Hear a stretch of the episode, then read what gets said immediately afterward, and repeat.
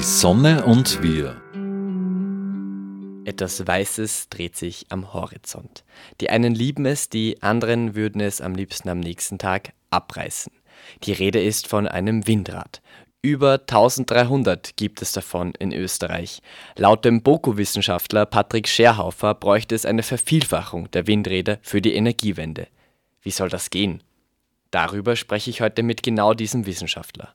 Patrick Scherhaufer ist an der B O K U am Institut für Wald, Umwelt und Ressourcenpolitik. Seine Wissenschaftszweige sind unter anderem Politologie, Umweltsoziologie und Umweltpolitik. Herr Scherhaufer, wie soll das gehen mit den Windrädern in Österreich? Ja, es ist eine, eine, eine gute Frage, die äh, leider von der Politik nicht so in der Gesellschaft, in die Gesellschaft auch getragen wird.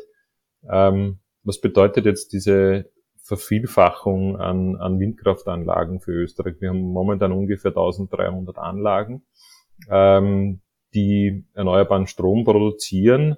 Ähm, und der Stromsektor ist eben nur ein Sektor von insgesamt drei Sektoren, die für den Energieverbrauch in Österreich verantwortlich sind. Und neben dem Stromsektor haben wir eben auch den Wärmesektor und den Mobilitätssektor. Und wir können davon ausgehen, dass wir ungefähr die Hälfte unseres Energiebedarfs für den Wärmebedarf brauchen. Ähm, und die Hälfte davon wieder dann für den, also die, von den Rest äh, der fünfzig Prozent, äh, ungefähr die Hälfte dann für die, ähm, für den Mobilitätssektor. Und der Rest ist nur der Stromsektor. Und wir konzentrieren uns ähm, jetzt von der Öffentlichkeit her und auch von der, von der Politik her immer auf diesen Stromsektor. Und da ist eben das Ziel der österreichischen Bundesregierung, bis zwanzig dreißig bilanziell gesehen hundert Prozent erneuerbaren Strom zu produzieren. Und das kann auch gut erreicht werden. Aber dann haben wir nur den Stromsektor abgedeckt und uns fehlt drei Viertel des großen Kuchens, den wir auch dekarbonisieren müssen. Und das heißt dann eben auch, dass wir nicht nur, wie es im, im Erneuerbaren Ausbaugesetz festgehalten wird, eben zehn Terawattstunden mehr An, an, an Windstrom und äh, Windkraftleistung in Österreich brauchen, sondern ein Vielfaches davon. Ich mag jetzt gar keine konkrete Zahl nennen, aber das kann eben davon, also äh, eine Spannbreite mag ich schon nennen, weil das können dann eben nicht nur dreizehnhundert Windräder sein, sondern am Ende des Tages fünftausend, sechstausend oder zehntausend Windräder. Und da müssen wir uns die Frage stellen, ähm, wie geht das auf die Fläche? Und welche Naturschutzinteressen, aber auch sozusagen menschliche Bedürfnisse, ähm, Stichwort Landschaftsschutz äh, und, und Landschaftsgestaltung und Landschaftsbild, ähm, werden damit tankiert. Sie haben schon sehr viel zu Windrädern geforscht. Ähm, es gibt ja jetzt dreizehnhundert Windräder in Österreich ähm, und neue Windräder werden nicht viele gebaut in Österreich, auch weil es immer sehr viel Gegenwind gibt. gibt in der Bevölkerung.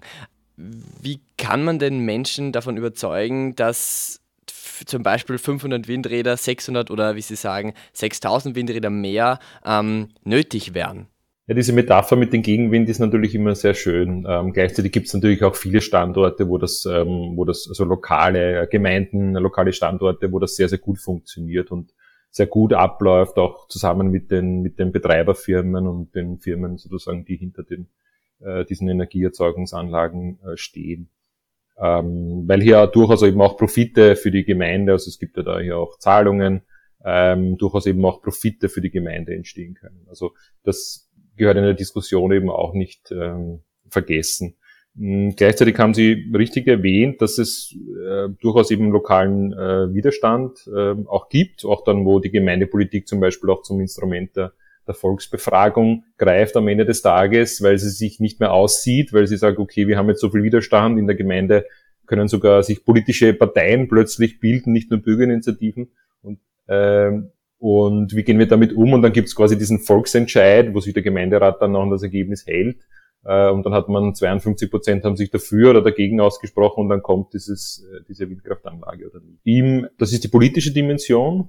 Ähm, im Genehmigungsverfahren, also sprich bei einer gewissen Größe ist auch eine Umweltverträglichkeitsprüfung ähm, vorgesehen, ähm, sind natürlich diese rein, ich nenne es mal subjektiven oder qualitativen äh, Indikatoren gar nicht so relevant, ähm, um jetzt eine Anlage oder einen Windpark zu verhindern, sondern da ist, gibt's ähm, andere Regularien. Das ist gerade die äh, Vogelschutzrichtlinie der Europäischen Union oder auch die Flora-Fauna-Habitat-Richtlinie der Europäischen Union. Das sind dann eher Sachen, sozusagen mit Naturschutzbegründungen, äh, können dann eben, der, der Windpark muss dann kleiner gestaltet werden mit weniger Anlagen oder er kann im Extremfall auch gar nicht kommen.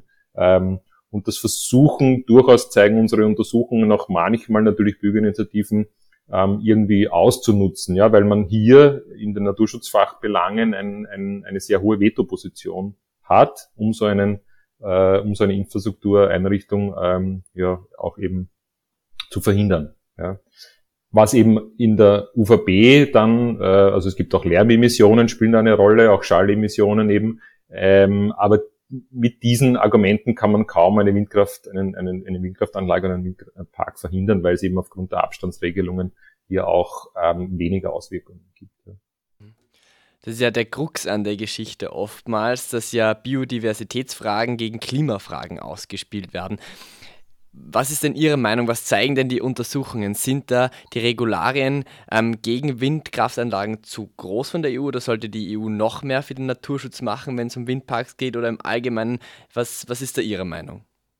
Ja, das ist, das ist die ganz große Frage, der wir uns aber auch stellen müssen. Also wir dürfen nicht beginnen, Biodiversität mit der sozusagen zunehmenden Produktion von erneuerbaren Energieanlagen auszuspielen, weil das ist einer meiner Hauptargumente. Also wir können eben dann, um ein, um ein Bild zu skizzieren, wir können dann zwanzig fünfzig oder auch hoffentlich schon zwanzig vierzig die Energiewende geschafft haben. Aber wir haben damit die Biodiversitätskrise ähm, ähm, verstärkt. Und das äh, macht, also das ist auch unsere Aufgabe seitens der Wissenschaft. Und wir an der Universität für Bodenkultur arbeiten eben sehr viel in diesem Bereich, eben Spannungsfeld äh, Klimaschutz, Naturschutz und auch Energiewende, dass das ähm, von der Wissenschaft auch aufgezeigt wird. Ja. Die Berücksichtigung von, von Artenvielfalt und Naturschutz im, in, in den Genehmigungsverfahren ist äh, extrem wichtig. Es gibt auch viel zu wenig Daten noch in Österreich äh, dazu, zum Beispiel was, was, was ähm, einzelne Vogelhabitate angeht, aber auch bodennahe Wildtiere angeht, auch Richtung Fledermäuse, aber selbst Richtung Insekten, äh, das ist, da gibt es am wenigsten sozusagen Informationen, wie Windkraftanlagen da Beeinflussungen äh, eben ausüben. Und es sei nur gesagt, dass wir sozusagen von, von, also wenn es um die Bestäubung geht, ja, also Bestäuber, äh, fünfundsiebzig Prozent unserer Lebensmittel sind abhängig davon, dass es hier Bestäuber gibt. Und diese Ökosysteme sind sehr komplex und wenn wir sozusagen einzelne ähm, einzelne Habitate und auch einzelne Populationen zerstören, kann das auch sozusagen Effekte haben dann auf die klassischen Bestäuber. Und wenn uns die wegfallen, dann wird's schwierig. Ja, und dann haben wir zwar schön unseren erneuerbaren Strom, ähm, aber wir haben nichts mehr zum Essen. Das klingt jetzt, als würden Sie sich grundsätzlich gegen Windkraftanlagen aussprechen. Das ist es aber nicht so, denn sie sind ja für Windkraftanlagen aus dem Grund, dass sie eben erneuerbaren Strom liefern und es ja laut Ihnen in Österreich noch viel Potenzial gibt. Wo gibt es denn am meisten Potenzial in Österreich und warum wird das nicht ausgenutzt? Ich komme gleich zum zweiten Teil Ihrer Frage, aber noch zum, zum, zum ersten Teil. Das eine ist, wir brauchen so viel Anlagen, weil wir sozusagen weiterdenken, dass wir mehr und mehr Energie verbrauchen müssen. Das ist nicht so. Äh, wenn wir ähm, eben Energieverbrauch reduzieren, dann schaffen wir am Ende des Tages auch mit weniger Anlagen auszukommen. Das heißt nicht, dass wir weniger als dreizehnhundert die bestehenden Anlagen, sondern wir werden dann nicht die zehntausend brauchen oder vielleicht nur fünftausend Anlagen. Ja? Und die lassen sich dann sozusagen, wenn es um Artenschutzbelange geht, auch besser unterbringen. Ja? Ähm, und das muss in dieser Geschichte auch immer mitgedacht werden. Und das macht auch, das ist auch wieder die Verantwortung der Politik und das tut sie nicht. Ja? Ähm, dass wir sagen, okay, wir müssen in Richtung Energieeffizienz, und das ist sozusagen, das wäre das Erste, an was man denken muss, nicht an den Ausbau, sondern an die Energieeffizienzmaßnahmen und auch an sogenannte Suffizienzmaßnahmen, das heißt äh, an Veränderungen von Lebensweisen und auch Wirtschaftsweisen, dass wir eben weniger Strom brauchen.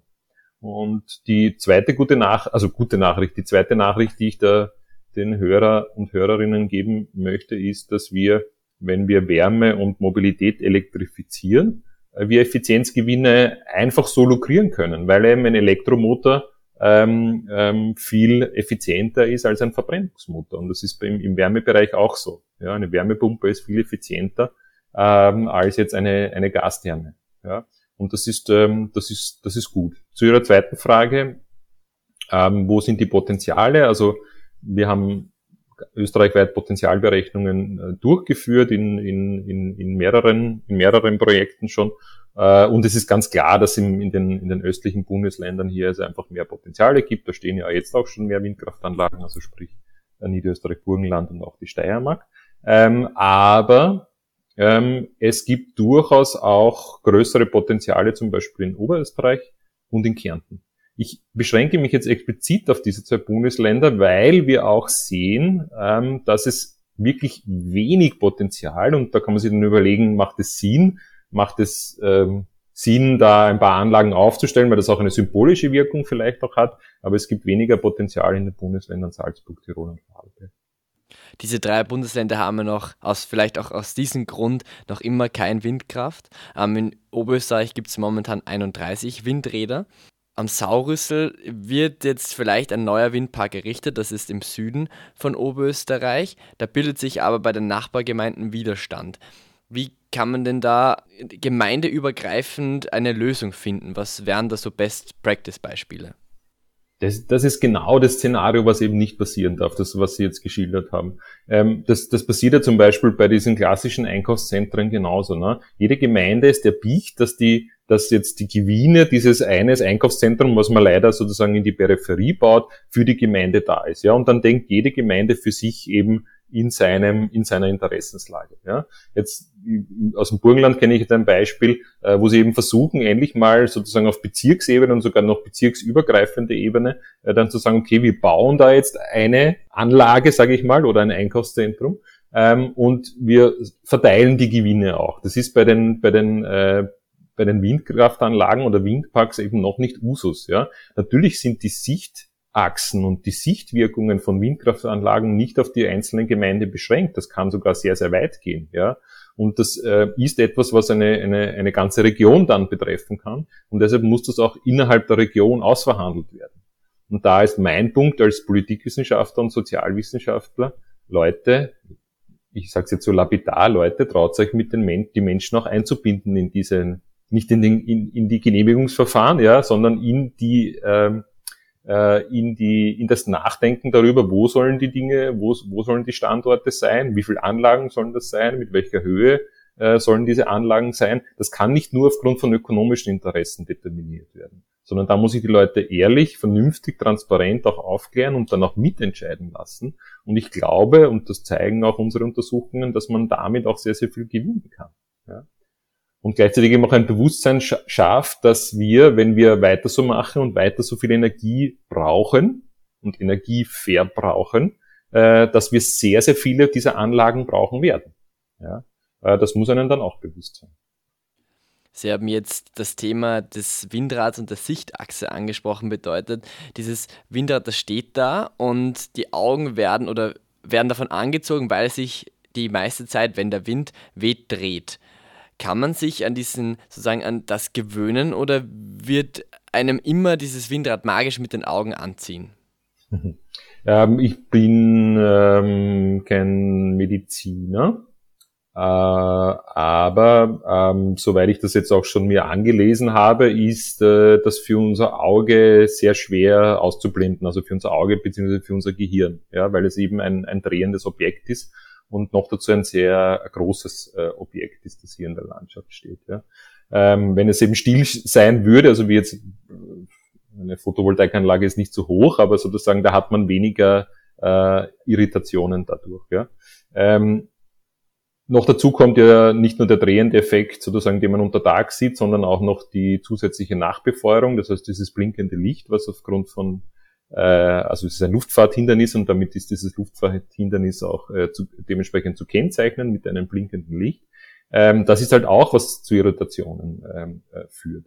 Und ähm, das ist in Summe, das, also so viele Vorteile, die Windkraft hat, sie ist irrsinnig effizient schon, sie ist äh, irrsinnig ergiebig, ähm, wir kennen die Technologie schon sehr gut, sie ist sehr we- wenig fehleranfällig, ja, ähm, et cetera et cetera Das ist eines der großen Nachteile von Windkraftanlagen. Eben diese, diese, diese immensen Dimensionen, ja, also wenn Sie das eben, diesen Rotorblatt auch mal auf der Straße sehen oder so, oder auf der Autobahn vorbeifahren, das ist gigantisch, ja, die riesigen Kräne, die da ist, dazu braucht, äh, braucht und dann eben dieses drehende Element, und das kann man einfach nicht ignorieren, ja, also das kann unser Auge nicht und unser Gehirn nicht ignorieren, und diese Irritationen müssen dann eben mit, wo ich sage, mehr, mehr Mitbeteiligung, ja, Ähm, ähm, mehr Bewusstsein machen und eben auch Mitbestimmungsmöglichkeiten zu schaffen für einzelne Personen, für Bevölkerungen, für Bürger und Bürgerinnen, dass das dort aufgenommen wird.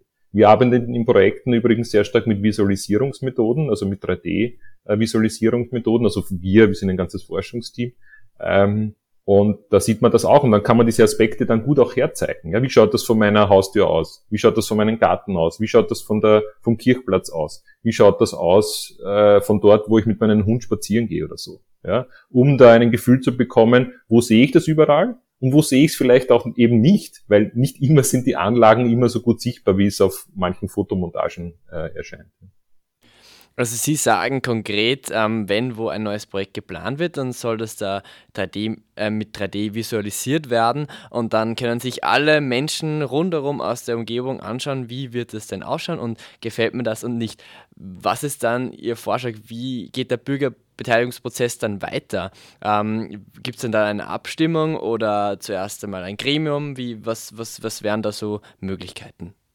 Ich glaube, ähm, Ihnen jetzt so einen Workshop-Charakter, das sozusagen vielen Bürgern und Bürgerinnen mal anzubieten, ist einmal das erste Element, um überhaupt hier auch Ängste zu nehmen und auch ähm, Desinformationen zu streuen. Also Bürgerinitiativen, die dagegen sind, die haben dann immer, das kennen eigentlich viele auch, so schöne Fotomontagen, und wenn man sich das dann ausrechnen würde, dann ist diese Windkraftanlage, müsste eigentlich vierhundert Meter hoch sein, und sie ist aber nicht vierhundert Meter hoch, sondern sie ist nur zweihundertzwanzig Meter hoch. Ja, also ähm, da muss man eben schon dann ihn, und das kann Wissenschaft eben sehr gut, vielleicht da als Instanz auch aufzutreten, zu sagen, Leute, so wird das ausschauen, weil dem, der Betreiberfirma glaubt man vielleicht nicht. Ja.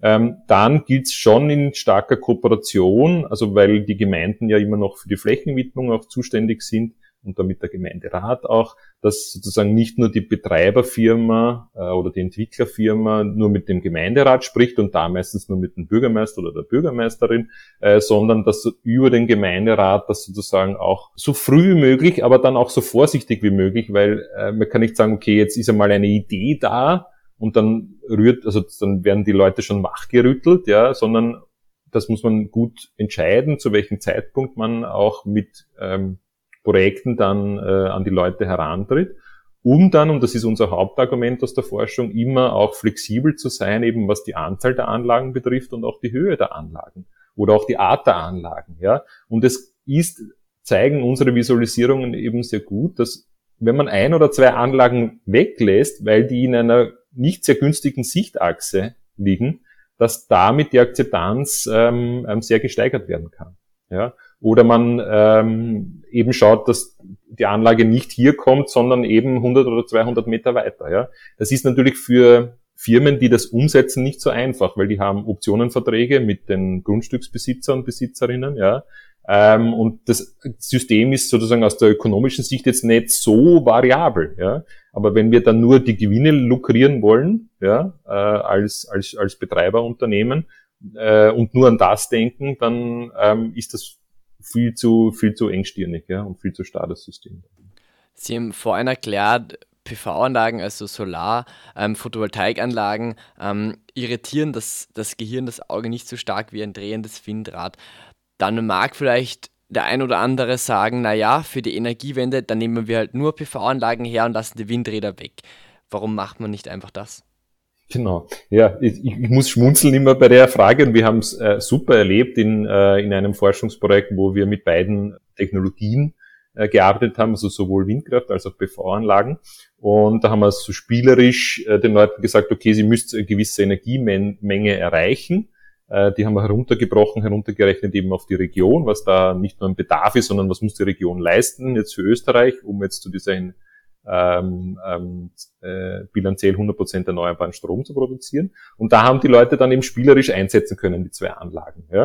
Und dann haben sie gesehen, dass sie, wenn sie nur Photovoltaik setzen, das wollten nämlich einige Regionen, wir haben da gerade in, speziell in Tourismusregionen gearbeitet, sie sehr, sehr viel Fläche brauchen, Fläche, nicht Dachfläche und nicht versiegelte Fläche, weil das haben wir immer schon angeboten, also das war schon dabei. Und dann haben sie gesehen, dass sie sehr, sehr viel Freiflächenanlagen brauchen und wirklich viele Freiflächen.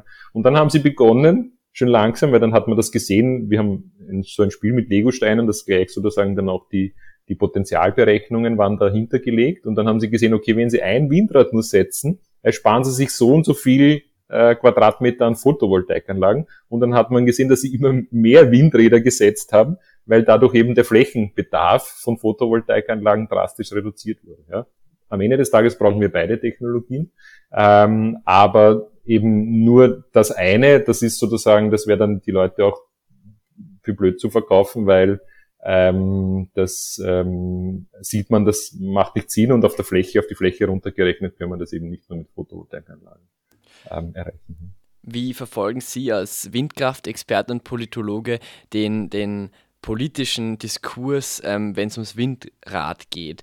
Zum Beispiel, um eins herauszunehmen, hier in Oberösterreich, die FPÖ ist sehr stark dagegen, die sagt zum Beispiel, ähm, dass man einzelne Teile des Windrads nicht wirklich recyceln könne. Hingegen die Grünen sagen, Mission Klimaglück Windrad. Wie, wie sehen Sie denn da die Kommunikation der einzelnen Parteien, wenn es ums Windrad geht? Auf der Ebene der Bundesländer finde ich das eigentlich fast tragisch. Wir haben das ganze Spektrum, ne, von einem Bundesland wie das Burgenland, das gesagt hat, naja, die haben das als Chance genutzt und haben ähm, im Sinne eines Leaderships auch von den unterschiedlichen Landeshauptleuten eben äh, bis heute gesagt, wir, wir, wir brauchen das, wir wollen das, wir wollen unabhängig werden, wir haben, wir wollen hundert Prozent bilanziell erneuerbaren Strom und jetzt hundert Prozent bilanziell erneuerbare Energie auch, und haben, haben eben vorher fast überhaupt keine Energieproduktion gehabt im Burgenland, ja. Bis zu eben Bundesländern, wo, wo man, wo man sich denkt, was ist da jetzt los? Das wird dann irgendwie verteufelt, an die Wand gemalt. Das ist die schlimmste Technologie ever. Ja, Leute, also ich sage das jetzt ganz salopp auch, ähm, wird's, wird's ein bisschen klarer im Kopf. Also, ich meine, äh, wir wollen jetzt kein Kohlekraftwerk da stehen haben und auch kein Atomkraftwerk, äh, äh, Das ist, das ist viel, viel schlimmer, nicht nur für uns, sondern für, für den ganzen Planeten. Auf der lokalen Ebene ist es nicht ganz so. Ne? Da gibt es dann ähm, Bürgerinitiativen, die ähm, vehement dagegen auftreten. Das ist auch okay und auch äh, mit unterschiedlichen Argumentationslagen auch legitim. Ja? Und da sieht man sozusagen entlang dieser unterschiedlichen Parteiinteressen, das gar nicht so ähm, ablaufen. Was ich aber oder wir in unserer Forschung schon sehen, ist, dass eben diese so vertrauensbildende Maßnahmen. Ich nehme das, ich mache das gemeinsam eben mit einer Bevölkerung. Ich bin auch transparent. Also die Leute glauben immer, da, da wird im Hintergrund irgendwas gezahlt und das ist eh schon alles abgemacht, und da muss man wirklich aktiv auf die Leute zugehen. Wir haben mit einzelnen Bürger und Bürgermeisterinnen auch schon in Projekten gearbeitet. Also wir, wir setzen ja keine Windkraftanlagen selber um. Also wir projektieren ja nichts, sondern das war immer in der Fiktion. Und die haben aber gesagt, wenn ich sowas mache in meiner Gemeinde, dann muss ich auch ein gewisses Leadership zeigen. Da muss ich die Leute sagen, hey, ich stehe da dahinter als als als Politik und als PolitikerInnen. Ja, dann dann ich mache Infotage, ich mache Exkursionen, ich mache Hausbesuche äh, in der lokalen Bevölkerung. Ich versuche die Leute da wirklich äh, mit einzubeziehen und aufzuklären, und auch äh, ich lasse das moderieren. Ich mache nicht nur eine Infoveranstaltung, wo die Leute sich den Kopf äh, fast einschlagen. Ja. Wo nur der Lauteste dann gewinnt dort, weil er zum Schreien beginnt. Ja. Also all das sind Dinge, die eingesetzt gehören. Und ich finde auch, da muss man bereit sein, Investitionen zu machen. Ja, wir haben jetzt mit einzelnen Betreiber, also auch mit großen Landes-E V Us schon gearbeitet, und die haben gesagt, eigentlich würden sie das schon gerne machen. Im Sinne der ökonomischen Interessen, die sie haben, wollen sie da nicht das Geld dafür ausgeben. Aber eigentlich ist schon Geld da, auch für da, da Investitionen zu machen, die dann sehr, sehr relevant werden, weil wir brauchen noch eben sehr viele Anlagen, und dann gibt es eben auch kumulative Wirkungen, also dann hat man vielleicht ja nicht nur einen Windpark in einer Gemeinde, sondern vielleicht zwei, drei, äh, und dann fährt man wohin und da steht auch wieder ein Windpark, also auch diese kumulativen Wirkungen müssen wir dann äh, in Betracht ziehen, und da kann, da sollte man schon was investieren, und dann... Ähm Sie fordern also mehr Kommunikation von Unternehmen und, und Gemeinden, wenn es dann um ein Windparkprojekt geht. Wo gibt es denn so Best-Practice-Beispiele? Welche Gemeinde hat es dann so gut gemacht mit der Kommunikation, dass dann dort ein Windra- Windpark entstanden ist? Oder gibt es das noch gar nicht in Österreich? Ja, ich, ich kann jetzt keine einzelnen Gemeinden nennen, also das wäre auch ein bisschen unfair. Ich glaube, ähm, das Burgenland hat schon gezeigt, mit sehr spezifischen Voraussetzungen, dass das auch ähm, sehr gut einer Bevölkerung eben verkauft werden kann, ja, verkauft unter Anführungszeichen. Ähm, hat eben ähm, Gewinne auch, also Gewinne, also das gab es sozusagen Zahlungen an die Gemeinden, die Gemeinden können das Geld dann auch sozusagen verwenden für den Kindergartenausbau, für den für den Schulausbau, was auch immer, also auch das könnte man ja gemeinsam mit der Bevölkerung auch äh, bestimmen. Dann hat man äh, im Burgenland auch, den, also gerade im Nordburgenland den Vorteil, äh, relativ äh, homogener äh, sozusagen äh, äh, Dorfstruktur. Äh, das heißt, man hat nicht so viele Einzelgehöfte, die außerhalb stehen. Damit gibt's auch mehrere Möglichkeiten, Windparks zu situieren. Ja, weil man muss sich schon vorstellen, mit den Abstandsregelungen von sage ich mal achthundert bis tausend bis zwölfhundert Meter, ähm, dann wird es schon sehr eng, wenn ich sehr viele Einzelgehöfte irgendwo habe. Das ist das Problem auch unter anderem auch in Oberösterreich. Ja. Also wenn ich sehr starke Streusiedlungen habe und nicht sozusagen diese homogene Gemeindestrukturen, ähm, dann habe ich ein Problem auch, wo ich die Anlagen hinstelle. Und die Abstandsregelungen sind schon auch wichtig, eben um Lärmemissionen zu reduzieren. Ja. Ähm, Ja, also es gibt durchaus, also stehen auch Anlagen und stehen auch Anlagen, viele, viele Anlagen in Österreich, wo die Bevölkerung und die Menschen sehr zufrieden damit sind. Mit der, mit Achtung immer auch diese kumulativen Wirkungen, das darf man nie vergessen, weil es ist immer sozusagen das einzelne Projekt, über das verhandelt wird und entschieden wird. Und dann kommt in zwei, drei Jahren vielleicht wieder ein neues Projekt. Und da nochmal das Thema Beteiligung der Bevölkerung und Partizipation. Wenn ich vorher zu denen ehrlich war, transparent war, auf vertrauensvolle Art und Weise kommuniziert habe und auch Leadership gezeigt habe als Politik, dann kriege ich das ja dann zurück im positiven Sinne nach zwei, drei Jahren, wenn ein neues Projekt kommt oder nach zehn Jahren, wenn ein neues Projekt kommt. Wenn ich beim ersten Projekt oder Verfahren da schon so viel zerstört habe, ja, und die die Bevölkerung teilt sich irgendwie, selbst Familien quasi streiten nur mehr untereinander, dann tue ich mir beim nächsten Projekt noch, noch viel schwerer. Und dann nochmal diese Investitionen zu tätigen in, in, in diese, nicht nur Kommunikation, sondern auch in eine, eine Partizipation, das heißt, die Leute dürfen auch Dinge mitbestimmen, ja, äh, dann habe ich äh, viel gewonnen. Mit dem Angriffskrieg auf die Ukraine ähm, hat Russland ja sozusagen eine Energiekrise in Österreich oder in ganz Europa ausgelöst, ähm, das letztes Jahr im März. Viele haben dann gedacht, naja, man sieht, durch ähm, fossile Energie ähm, werden Krisen ausgelöst, man ist nicht autark, ähm, die erneuerbaren Energien werden gepusht. Es ist nicht wirklich was passiert. Was muss denn passieren, dass Windräder und Photovoltaik und erneuerbare Energien noch mehr und noch schneller vorangetrieben und ausgebaut werden?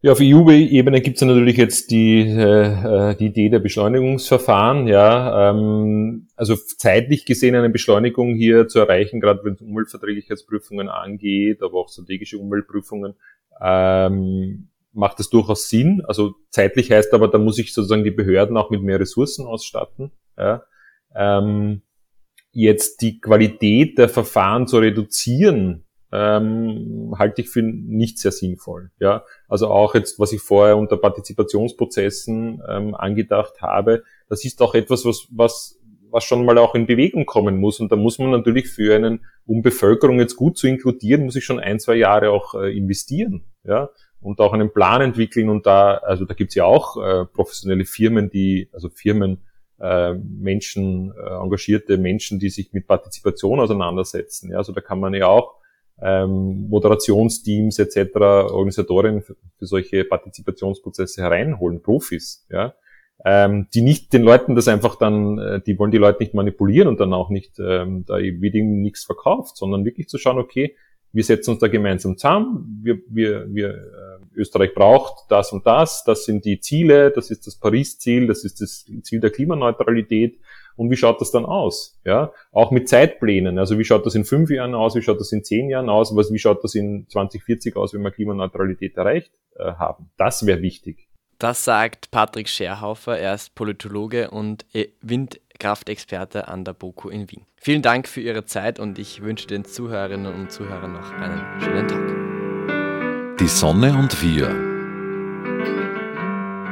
Die wöchentliche Sendung zum Klimaschutz wurde in Kooperation mit der Sonnenwelt entwickelt.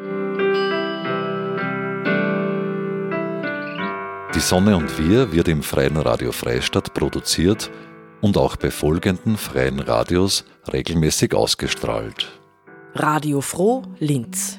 B hundertachtunddreißig, Kirchdorf. Freies Radio Salzkammergut.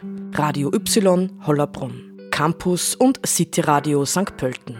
Radiofabrik, Salzburg. Und Radio O P, Oberpullendorf.